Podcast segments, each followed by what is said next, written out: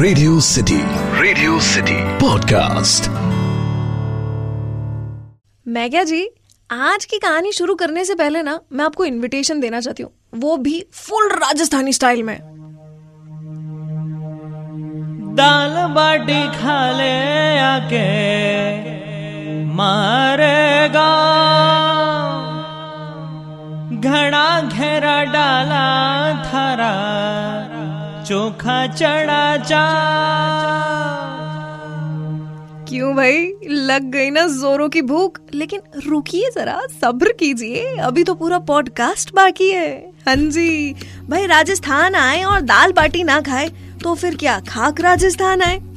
अब जैसे पंजाबियों के लिए छोले भटूरे एक फीलिंग है ना, वैसे ही हम राजस्थानियों के लिए दाल बाटी चूरमा भी एक फीलिंग है। तो चलिए आज आपको लेकर चलती हूँ अपने राजस्थान की उन गलियों में जहाँ पर कहा जाता है, दाल बाटी चूरमा खा के बन जाओ सूरमा। एक ज़रूरी सूचना, बड़ी मुश्किल से डाइट पर गए हुए लोग इसे ना सुने। ये सुनने के बाद बहुत तेज भूख लग सकती है। ये है सिटी का फ़ूड कास्ट सिटी का फ़ूड कास्ट मैं क्या जी? खम्मा गणी हुकुम। सिटी का फ़ूड कास्ट सुन रहे हैं आप। मैं हूँ आपकी फूडी फ्रेंड आरजे दामिनी। और जब भी बात राजस्थानी खाने की आती है ना तो सबसे पहले दिमाग में एक ही चीज़ आती है दाल बाटी और चूरमा।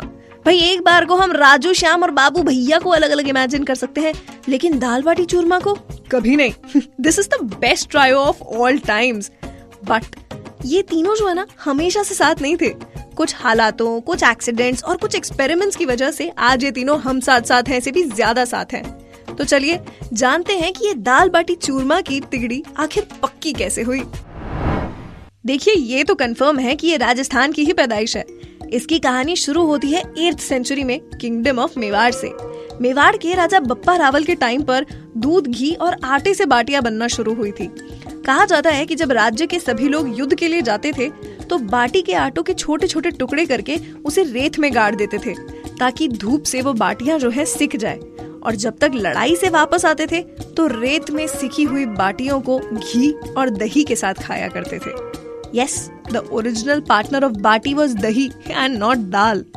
फिर हुआ यूँ कि कुछ टाइम बाद, जब गुप्ता एम्पायर मेवाड़ में सेटल हुआ, तब पंचमेल दाल को बाटी के साथ जोड़ा गया। पंचमेल दाल जो कि पाँच दालों से बनती है, मूंग, उड़द, चना, तूर एंड मसूर। तो भैया, जैसे ही लौंग जीरे की तड़के वाली ये पंचमेल दाल बाटी से मिली they just instantly hit off और जुड़ गया ये जन्म जन्म का रिश्ता। अब कहानी में बात करते हैं इस तिगड़ी के तीसरे साथी की, यानी कि चूरमा। चूरमा जो है भैया it was born by accident हाँ ऐसा हुआ था कि एक दिन मेवाड़ के एक कुक से गलती से बाटी में गन्ने का जूस ढुल गया था। और बाटियाँ जो थी, वो बड़ी ही सॉफ्ट हो गई। जब ये बात मेवाड़ की महिलाओं को पता चली तो उन्होंने बाटियों को सॉफ्ट और फ्रेश रखने के लिए उन्हें मीठे पानी के साथ पकाना शुरू किया और हमें मिल गया हमारा churma. So basically churma is elaichi flavoured baati का मीठा वर्जन जिसकी अपनी ही एक खास जगह है।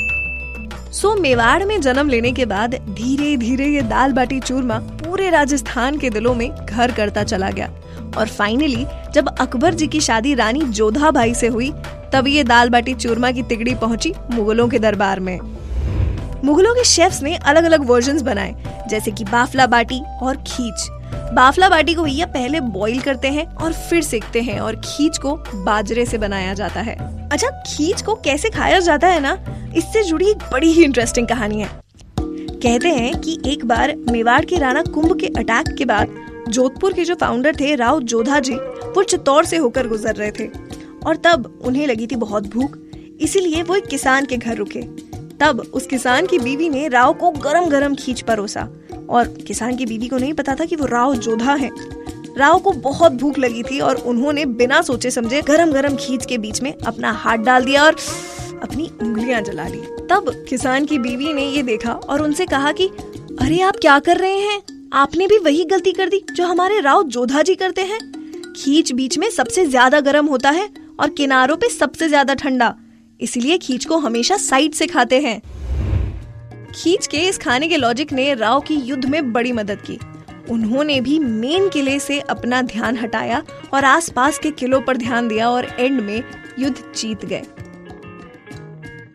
तो मॉरल ऑफ़ द स्टोरी समझ आया आपको?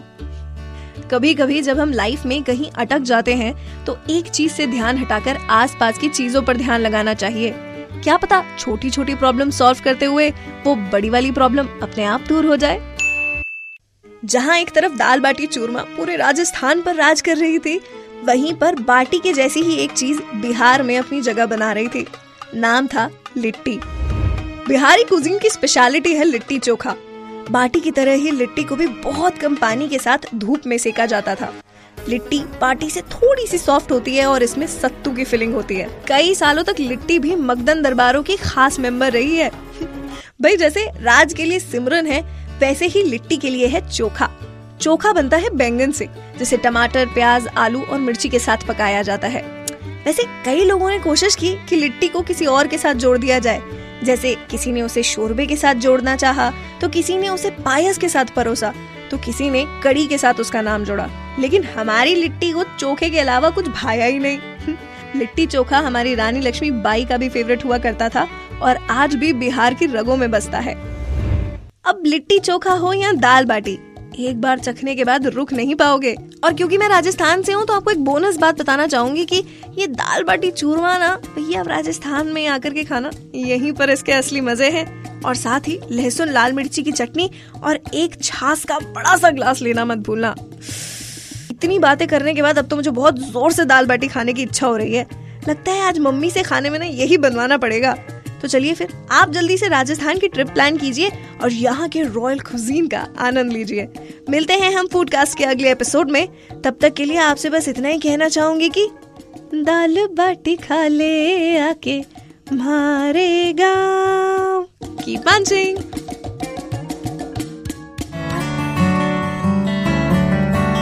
radio city radio city podcast